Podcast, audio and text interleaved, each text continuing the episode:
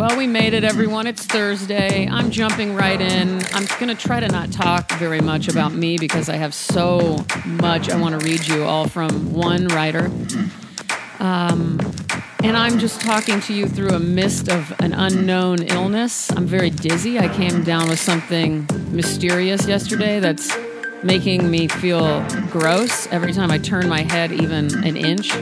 I feel nauseous, and I hate that feeling. So, if you hear a kind of lack of energy or a lack of enthusiasm, that's why. And I've never, I really, ever since, I'm going to say this. Today I'm going to be reading you Anne Boyer. I'm going to be reading from Garments Against Women, her newest published book um, of prose. And ever, except for the day that I first started this podcast and I read Wallace Stevens' The Man on the Dump, I have never felt such a kind of like a raw I don't know what it is. It's just a need. I have to read this. I have to read this to you. I have to share this remarkable woman with you all. And I recently got a chance to hear her read, and I was going to tell you the whole story about how I went out to Claremont and wandered around Pomona College and had this crazy experience where I broke down crying after seeing her read. But uh, let's just leave. There's your story. There's your story. And I will just say there aren't many people in this world who can do something, um, even a percentage as well as Anne Boyer does. Both both her writing and her reading of her writing. She is just extraordinary. And she's a goddamn force of nature and a national treasure, in my opinion. And when I saw she lives in, I think, Kansas City, somewhere around there. And when I saw that Kansas City Royals parade the other day, there's 800,000 people there for this baseball. And I'm not trying to say sports aren't important as well, but come the fuck on. That should be that should be how we react to poets and writers and artists. And it makes me want to cry right now thinking of the way that we treat um, creatives. And it, and it's just it's just not fair. It's not right. Like something's skewed here. This is fucked up. So anyway, uh, that's my reaction to that, and I'm sorry to get all kind of political about it, but uh, please check out Anne Boyer's website because she does a lot of writing on that exact topic. Really, not about baseball versus poets, but I think there's a lot. I'm not articulate about it. I just have raw emotion about it. So anyway, anneboyer.com, A N N E B O Y E R, and I'm just gonna. I hope you know what. I hope you guys are ready to fall in love because that's about that's what's going to happen here. Okay, I'm going to read Ma Vie en Bling, a memoir. I left on the ninth day of September of that year. My name was Anne Boyer. I was unfolding under the pale of vermin. I was afraid of dying. I went into many hopeless loves, but to have whirled through the air and burst into a thousand lines, that was too intense for a perfectly quiet horse. Suddenly, I felt like a jerk. The muscles of the legs and abdomen were half the things that were too close for me. The poets were so fond of me that they did everything they could besides beat me. What right had they to make me suffer like the tallest building in the world? Even this was a form of enervation. The world knew the sequel should be burned. Any famous life size portrait only means they'll cut you. No joy, perhaps, among brutes and blockheads. The noble souled will fail. I drove on a highway through black clouds, sun showers, past barns and unincorporated towns. It was green there, with the crops ripening unevenly.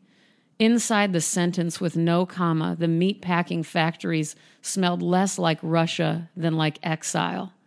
I knew what it was like to be unpunctuated. I was ready to give up on nature, but I found a dead bat, folded as if asleep. My daughter at that time was five years old. When she saw a neighborhood cat carrying a freshly killed baby bunny, she said to me, Anne, I can hardly stand it how nature eats nature. It was a time when we dreamed of zombies. We dreamed of a black Banty chicken who broke out of her small white house.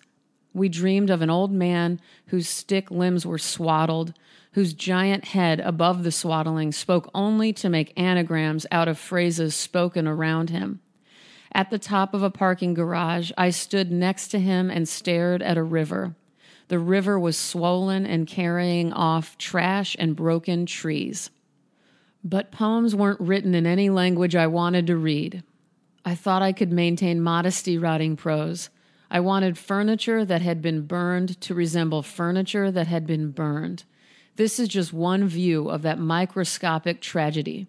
The Sudanese woman wore yellow head wraps and walked through drifts of snow. The battery was weak there. The alarm chirped.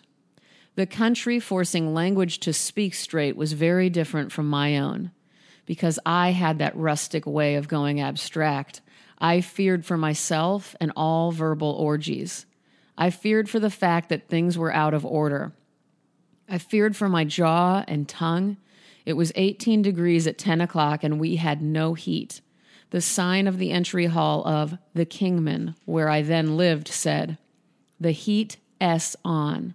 Another tenant wrote on that sign, If it is, I have and felt it yet. I filled up the bathtub with water boiled on the stove, and the windows went opaque with the steam. The coffee went cold in a minute. My daughter and I put all the blankets and all the clothes we owned over us. I decided I would be a poet so that I could complain publicly of this. Around that time, my daughter and I had this exchange Anne, imagine if the world had nothing in it. Do you mean nothing at all, just darkness, or a world without objects? I mean a world without things, no houses, chairs, or cars, a world with only people and trees and dirt what do you think would happen?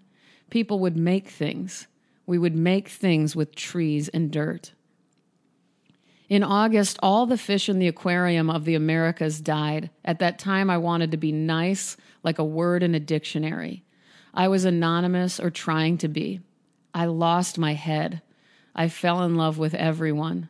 Love was a figure of speech. When the German girl died, Charlemagne had her embalmed and put her corpse in his bed. He then fell in love with the corpse. A bishop, suspecting enchantment, found a ring under the corpse's tongue. When the bishop removed the ring from the corpse and put it in his pocket, Charlemagne lost interest in the corpse and fell in love with the bishop. The bishop threw the ring in Lake Constance. Charlemagne fell in love with the lake.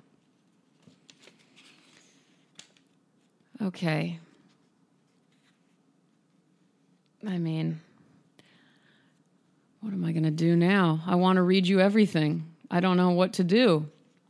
I'll just read you another paragraph, just just going to a page that I have highlighted. I think mostly about clothes, sex, food, and seasonal variations. I have done so much to be ordinary and made a record of this. First, I was born. Next, I was a child. Then I learned things and did things and loved and had those who loved me and often felt alone. My body was sometimes well, then sometimes unwell. I got nearer to death, as did you. I've never had this feeling of desperation to read an entire book to you guys quite like this. Um, I, I'm bothered right now because even though I love every single thing I just read to you, I I feel like that's not enough. So I might read again from Anne Boyer, maybe this weekend or Monday. But in the meantime, check her out, anneboyer.com. She also has a Twitter that is very strong. And I just I just don't know what to say. I just think that this book is important, and I hope everyone goes and buys it. I'll put a link on uh, on on the description so you can go do that. I'm sorry, I'm stumbling and I'm serious here. So you're getting a different version of me. I know normally I'm a real jackass, but today I'm just dead serious. I want this to be 100% a salute to Anne Boyer. So that's all I have. I'll talk to you guys soon. Thank you so much for everything. Thank you for caring about poetry and literature. I love you all. Good night.